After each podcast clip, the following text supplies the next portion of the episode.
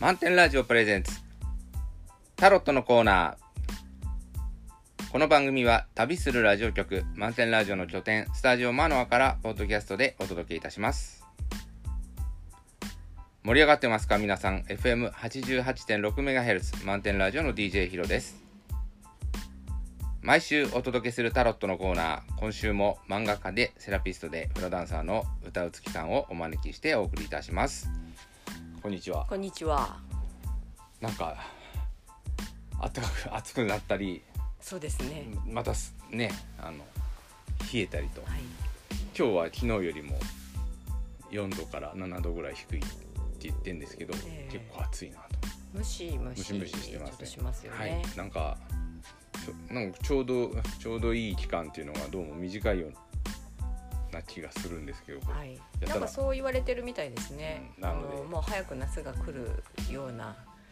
えー、なんかこう兆しがあるらしいと聞きました。なのでね、えー、その心地いい瞬間というかその時間を見つけてそれを大事にしていくしかないかなと。そうですね。ああでもね、あのー、その瞬間だけがいい時間って思っちゃうとなんか結構大部分の時間はダメダメな時間になってしまうかもしれない。それはもったいないので、なんかいい形でね、あのー、暑、暑いなら暑いでこうそれを風を流すとか、なんかそのいい環境をね自分で作り出せるといいですよね。そうそうそう、黙っててもなんかいい時間っていうのはそんなにねこう少ないって感じるんだったら、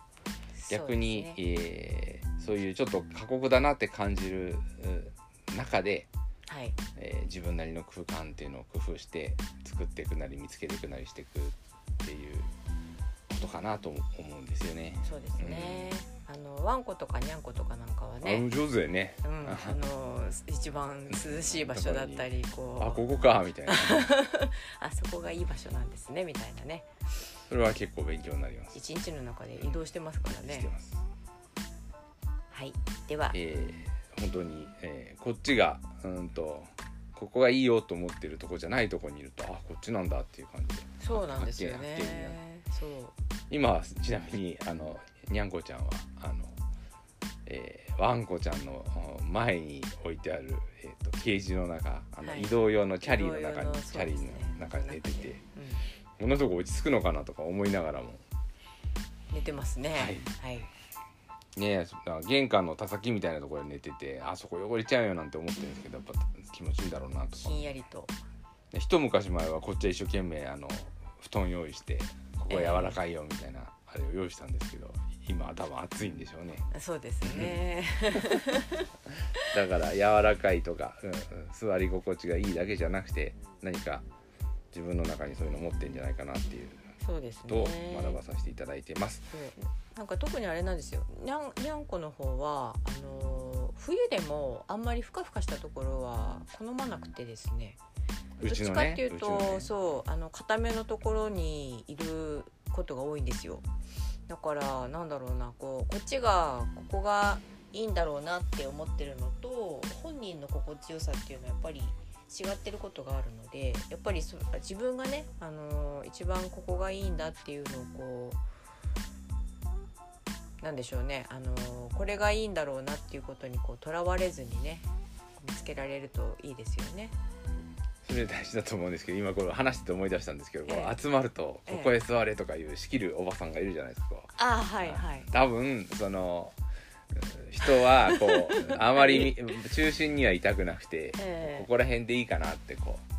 あの座る場所とか、ええ、誰の横に座るかなとか、はい、あのそれぞれ考えてるんですよ。そうですね、うん、なので、えーあのここへ座れあそこへ座れっていうのはあまり好きじゃないし、で例えば私はもう、ね、年長になってきてしまったから、ええまあ、先にどっか座ると横が空いてるからせっかくだから話しなさいとか言って、ええ、言ってるのにこう気後れしちゃうと、ええ、こっちもねなんか、ええ、後で話そうと思ったのにっていうふうに思ったりもしてるんで、ああのあの自分がいいなと思うところに腰掛けるのがいいんじゃないかなと思いますね。で、そこに座ってやっぱりもっと前の方行きゃよかった、後ろの方に行きゃ行きゃよかったってこう、うん、そ, それぞれ反省するんで、うん、そうですね。次回からまた考えるんじゃないかなと、はい、まあでもそういう人もいるっていうことを織り込み済みでね、この社会は動いているので、そうですね。はい、はい、えー、と今週のトマツと来週を表すカードインテンシティと、これ先に言っちゃいますけど、はい、ハーモニーっていうのがこう、はい、なんか相反する感じで今週のカード と, なんとなく、ね、えー、アドバイスカードで出て、はい、なんかインテンシティっていうのはこう、えー、強さこう突き抜けてくるイメージ、えー、でしかもこう赤い、うん、赤いですよねこのカード、はい、一方熱い熱いカードハーモニーというのはこう、うん、そ, そういう寒色系のですね、うん、今度は青い癒し、癒しの癒しの色っていうかこう、あ、でもそんな感じですよね、クールなクールな対照的な色も、えー、で、えー、強く攻めろみたいな言っておきながら、いやハーモニーも大事だっていうこうちょっと矛盾してるところがあってですね、ここをひっくるめて解説いただきたいと思います。はい。ではまずね、あの今週末から来週のカードということで、あのこれは激しさっていうカードですね。で、今あのひろさんも言ってくれましたけれども、赤いんですよねこのカード。で、えっと前に向かって突き進む矢印がイメージされて書かれていて、でそこにこう一直線に進んでいるっていうカードになるんですけれども、えー、っとこれはどちらかというとそのこう突き進むというよりはその信念の強さというかそういうものなのかなという感じがします。その情熱、自分の持ってる情熱、こうこれをやりたいんだ、これを成し遂げたいんだとか、なんかそういう思いの強さなような感じがするんですね。なんか今これやりたいなと思ってることってありますか？あのね、こう私こう勉強を見る仕事なんですけど、えー、あの大体頼まれる時っていうのは、えー、どうにもならなくなった時に頼まれることが多いんですよ。それはみんなそ う, そういうもんですよね。そういうもんなんですよ。なんかに 頼, 頼むっていうのは自分ではどうもできないから誰かに頼むっていうのがあのあるわけで、で、まあ、それはその通りであるんですけど、えー、そのもっと早くに言ってくれればあこうはならなかったのにっていう、えー、ところがあるんですね。で大体それを言っても、まあ、あ こ, あこっちから見るとなかなか聞いてもらえない、うんうん、っていうところがあって、ええ、それででもやっぱり、えー、そうなっちゃうよねっていうふうなところがあって、うんはい、そうすると私としてはちょっとこうもうちょっと強く、うん、初めから言っといた方が良かったかなって思うことも多々あるんですよ、ええ、ちょっとあのロズウェルのマックス君じゃないですけど、ええ、様子を見ようみたいなっていうよりは、はいでえーうん、結局こう解説にもあったけどもう人間これしかないと思った時に、ええ、やはり強さを発揮するって書いてあるんで、うんはいまあ、自分なりにちょっとそろそろリミットかなっておもうここでちゃんと動かないと、ええ、もうダメかなって思ったら少しこうあの待ちじゃなくて、ええ、こう積極的になんか提案していくっていう方がいいかなって思ってて、うんえー、それでまあ具体的にはですねこう、えっと、私も結構忙しくなってきたんで、えー、もう少しこう、うん、これしかもうできないよっていう状況までこう、うん、結構こう忙しくなっちゃったんですよ、うん、だからこう困ったら対応するね困ったら対応するねとか 言, 言っていても、えー、あの待ちや受け身ではなくて、えー、もう状況こっちはいっぱいいっぱいなんでこれを提案するから乗っかってくれみたいなちょっとああなるほどで、うん、その時にやっぱりこうなんだろうなこう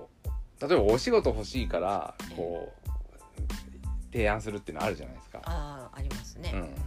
そろそろどうだっていう、うん、営業的なものではなくて、え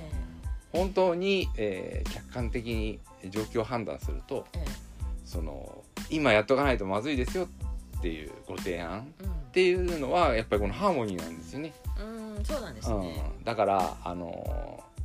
事情とかいろいろあるし、えー、私にもあなたにも事情があると、えー、で、えー、次のこう来年なり、うん、その前次の年なりこう未来考えていくと、えー、今がベストタイミングですよっていう、うんうん、提案になった時のバランスを取れた時、えー、私はより強く主張できるんじゃないかなと。で実は今今じゃなくて、えー、そうですね、もうこの数ヶ月、えー、いろいろ提案してちょっと、えー、あのやってみたことがあるんですけど、うん、今のところやっぱそうしてよかったなとお互い、ああそうなんですね、うん、お互いそうしてよかったかなと思ったので、うん、えーえー、ますますその、えー、ちょっと弾みがついたんで、えーうん、もう少しこうあの強さを出してって、はい、やっぱり、えー、こっちも主張するからにはあんま失敗したくないですしね。うん、あのこう、もう、うん、こここがもうちょっとここが、まあ、リミットって考えた時に、あのそこから反転してこう、うん、やっていくっていう時には自分の中でもそのギリギリまでこう。あの相撲でいうこう押し込まれたんで、もうこれ以上下がれないっていう時はもう前行くしかないっていう、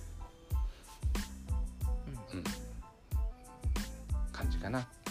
うーん、そうなんですね、うん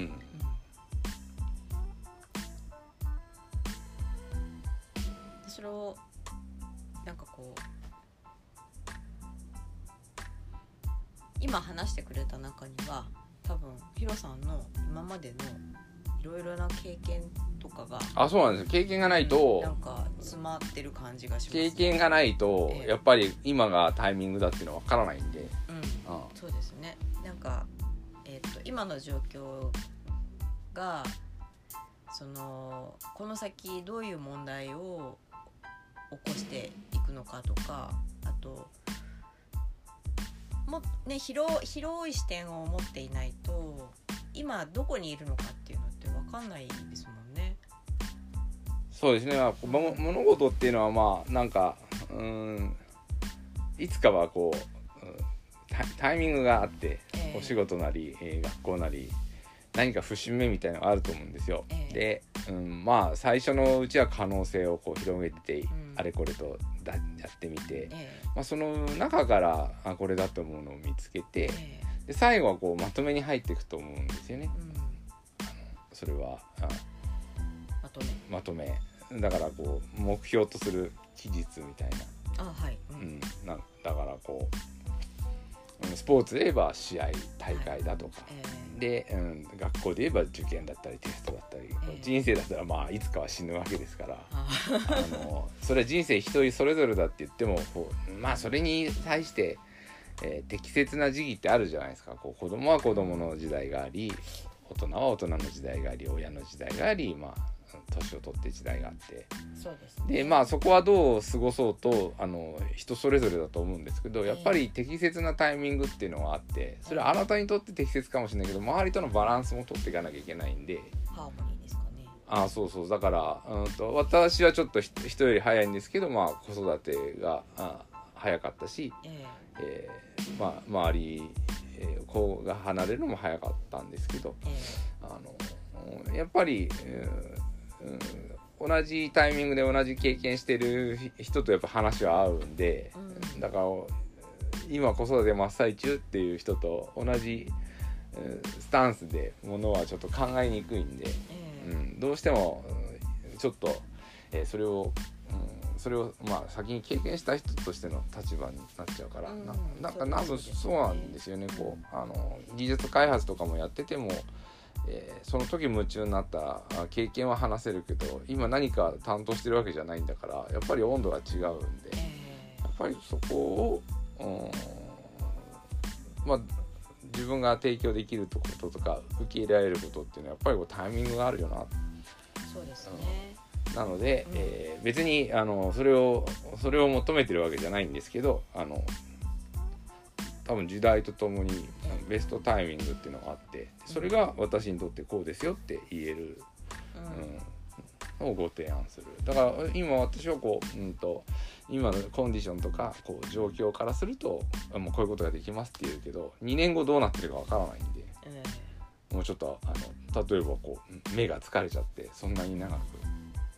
やれないとか、体が疲れちゃったんでそんな無理はできないってなったら、じゃあ今できることを一生懸命やって、うん、でその時の、まあ、ご縁がなかったらそれはしょうがないわけですから、それを、うん、あの遡ってあの時って言われてもしょうがないんですよ。だから、うんうん、その、その時々で、えー、最善を尽くす出会いっていうのが私はご縁だと思ってるんで、えーはい、そこのとこ大事にしてもらいたいなっては思いますね。そうですね、うん、だから誰にも事情があるんで、私にも事情があるし、あなたにも事情があるっていう、でその時に、うん、そういう持ってたものをあの高められるかどうかっていうのが、まあ、長い人生送ってきていい思い出になるかならないかの差かな、うん、あるいはこういろんなこう技術の発明をしたり、えー、あ, あるんですけど、こうやっぱり、えー、先行してこうやってなんか、えーまあ、他のグループよりも 先, 先んじてこういうふうに、うん、あの未来を作ってたところのヒントはどこにあったんだって思うと、うん、そういったところじゃないかなと思うんですよ。後からあそうだったんだってこうあるじゃないですか。ああそうですね、うんうん、それが分からないうちに思いつくっていう、うん、差, 差っていうのはそこかなと、うん、思いますがね。そうですね、うん、だから、うんとまあ、私は一つはその、えー、今は体力的に大変ですけど、まあ、経験してきたあ蓄積っていうのは逆にそれだけあるということで、えーなんかそのね経験してきた蓄積が、えっと、こうこの、このエネルギーを生み出しているような感じもしますし、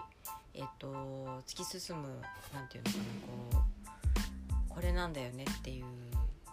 のをこう信じられるっていうのかな、あの自分がそれを信じて突き進むことができるっていうような感じなのかなと思うので、うん、なんていうかこう今まで今ねこれ聞いてくださってる方が何歳の方でどういう経験をしてきたかっていうのは本当にそれぞれだと思うんですけれど、なんかでもそのそれぞれの、あの皆さんが持ってきた経験っていうのはこうもうそれぞれの宝物だと思いますし、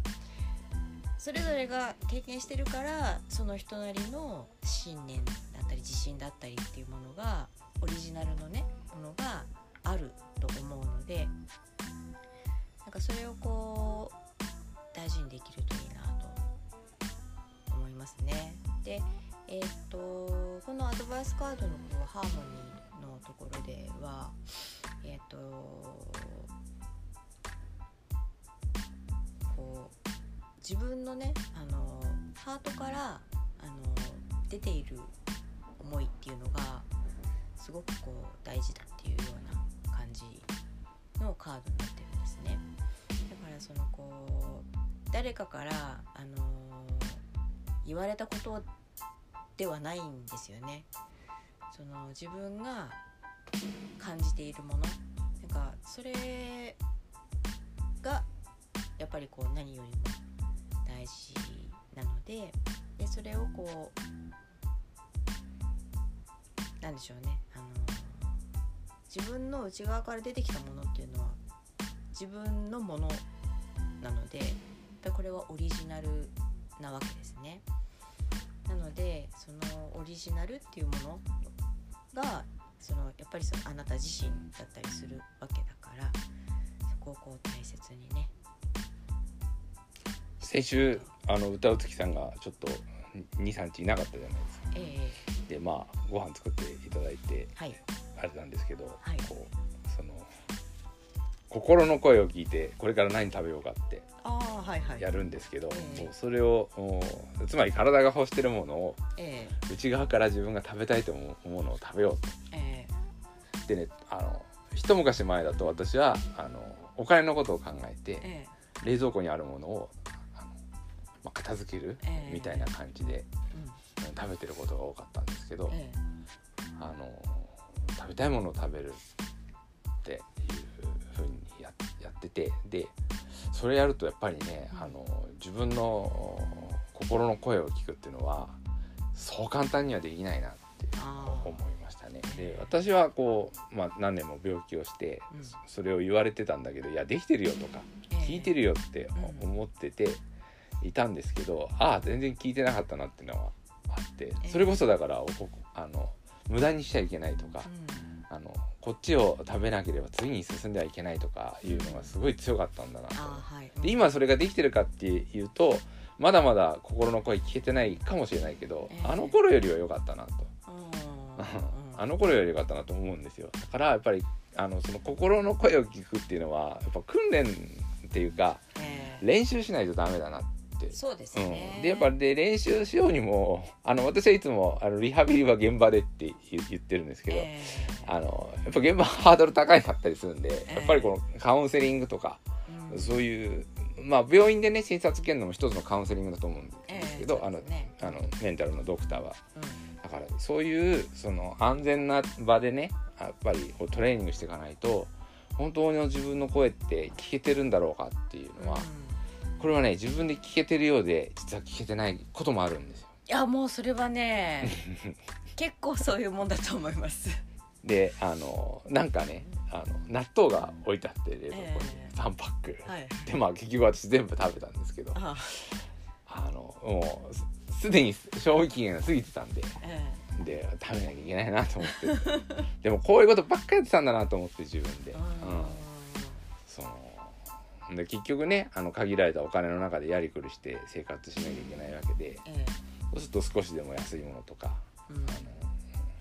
そういうことをこう選んでしまったんですけど多分相当な、うん、でそれでまああの節約できたからいいじゃんって言うんですけど節約できた分我慢もああねっていうのもあって、えー、あって言って今その英語でレッスンしたんですけどそのあの我慢っていうのは、まあ、英文にあったんですけど我慢っていうのはその結構後で聞くよみたいなこう英文があって。そうなんです。あの比較構文の比較の英、うん、英文で例文でしたんですけど、うん、あのそのなんか我慢を飲み込んでしまうことはってまああのおおこ な, なんだっけなそういうような文があって、うん、あの一瞬はあのこらえてしまうことはあの衝突を避けるっていう意味ではなんか事態を回避したかもしれないけど、うん、あなたの我慢したことは実は衝突以上に大変だっていう文なんですけど日本語で日本いやそれ日本あの英語も難しいし訳し、えー、でかつ日本語にしたところで何っていうふうに言うお子さんもいるわけですよ。あ、うん、あそうかもしれないですね、うんうん、それをこう解説してるうちに、えー、あのこう噛み砕いてって、えー、だからこうしたいなって思ってることは知らず知らずのうちにって言っててでその人が我慢してるタイプはしてないかもわからないし、えーうん、で自分でその気づいてるかどうかもわからないんですけど、えー、まああの心の声を聞くっていうのはあのはいそうですかっていうほど、うん、たやすいものではないんだなっていうことを、ねえー、今週今週、はい、今週か今週改めて感じましたので、はい、あのぜひですねあのカウンセリングに来てうちもやってますしあの、はい、あのお近くの、そうですね、お近くのところ、うん、うちはオンラインでもできますけどちょっとそういうのをやった方が、うん、私はやらなかったら気づかなかったと思う。うん、そうですね。意外と、あのー、みんな心の声を聞くっていうのがどういうことなのかっていうのがあそれもね心の声を聞くっていうのはあのー、本で読んでこうですよとか、えー、あの直接こういうことだって教わるよりも、えー、あの先生との対話の中で、えーまあ、こういうの聞いてますって言った時に先生があーっていうあるじゃないですかリアクション、えーまさにそれだよっていう時のリアクションと、えー、ああっていうリアクションってそれは私は感じる方なんで、えー、でそうするとあの時なんかあのあたあヒットしなかったなって思うと、うん、何だったんだろうなってこう考えるわけですよ、えー、それを日常の中でいちねんのたち、えー、にねんたちっていう風に、えー、なっていくああそのあそこで先生があの膝を叩かなかった膝を打たなかったのはそういうことだったんだなとかそういうのねあるんですよ。だから、うん、もう結果出るまでにやっぱ数年かかることもあるんで、えー、そうですね、うん、でそれを待てないっていう人もいるかもしれないですけど、それはね、あの人とのこう世の中での付き合いっていうのはやっぱり私はじゅうねん単位でこう、こう培われていくもんなんで、人と人との、うんうん、そうですね、うん、だからそんなこうしたからああだってこうしたからああだってっていうそんな、うん、関係ではそのスキルも身につかないし、えー、あの信頼関係っていうのもなかなかできないんで、うんうん、やっぱりあの人付き合い友達付き合いっていうのはもう長い間かけてぶつかり合いもあったり誤解もあったり、うん、あるいはこう感激があったりってって、えー、やっていきながらもわりかしあっという間に別れの日が来てしまうっていうそういうあのことなんで、だからこそその一緒にいる時間って大事にしてもらいたいなって思うわけですね。うん、別れの日が来てしまう、うん、まあだから早く言えば人事異動だったり引っ越してしまったりっていうこともあるし、ああの本当に、えー、本当にこう こ, このもう会いたいと思ってもリアルには会えないとかいう、うん時ももうそうだし、本当になくなってしまったりと、そうするともうあの思い出だけとの対話になってくるんで、うん、そうですね、だからああのやっぱりその瞬間その瞬間っていうのは大事に、そうですね、であのもうちょっと脱線しちゃうんですけど、あの歌うきさんのお父さんがあの歌ってらっしゃるみんな心の中にいると、えー、これはあのこの年になるとですね、なかなか私もつくばに引っ越しちゃったから思うんですけど、そうは簡単に会えないんですよ。あとはもうこの年になるとやっぱな亡くなる方とかもいらっしゃって、うん、そうするとこっちも な, なんかこう若い頃人が亡くなるともうすごい強烈だったんですけど、なんか あ, あの方もあの方もっていう感じでこう結構こうだんだんね、うん、だからあもう会えないんだなとか、だんだんこっちもまだあえ亡くなったんですかって後から聞くこともあったり、うん、で、うん、結局こうあの心を見ていくとなんかこうまあのまあ、生きてる方にしてですけど、生きてる方も亡くなった方もまああんま変わらない、うん、まあね、うん、なんかさもここう願思い出した時にまるで生きてるような感じを受けることもある。そうですね、うんうん、でその時の思い出ってなんだろうなってあるわけですよ、うん、だからあんまり生きてるうちに悪い思い出のある人はやっぱ心の中でも悪い思い出になっちゃうんでそれは避けたいなとそうですね、うん、とってことはやっぱりこう出会ってリアルに何かやる時のこう時間をあの良い時間にしていただけたらなと、はい、うんうん、なんかそのねお互いに、えーと、良い時間にするためにはそのやっぱ心の声を大事にするっていうことをした方があのわだかまりがねやっぱりなかったり後悔がなかったり本当に信頼関係というのがこう築かれたりっていうことになると思うので、なんていうのかな、こう自分の心の声も大事にするし、あちろんもちろんそう相手の心の声も大事にする、はい、そうです。だから深入りしてるなと思ったらちょっと自分の心の声と相手の心の声をちょっと考えてみ、えー、見たらいいと思うんですよ、こう、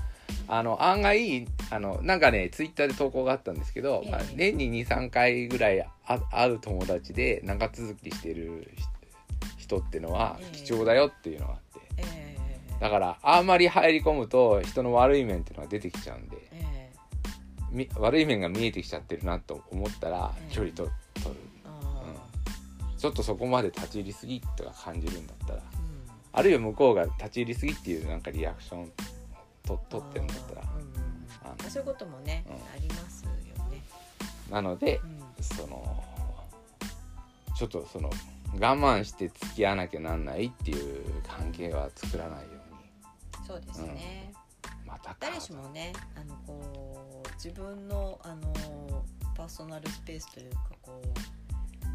う身体的な距離と心の距離と、あのスペースを保っていくっていうのはとても大切なことなので、うん、なんかそれをお互いにねあの大事にし合うっていうことがすごく大事かなと思います。で、あのそれを大事にするがあまり言いたいことも言えないといけないので、私は今回このカードが出て、えー、あのこう思ってるんですけどっていうのは強く言っていいのかなと。それだけ、ね、あの相手のことを考えて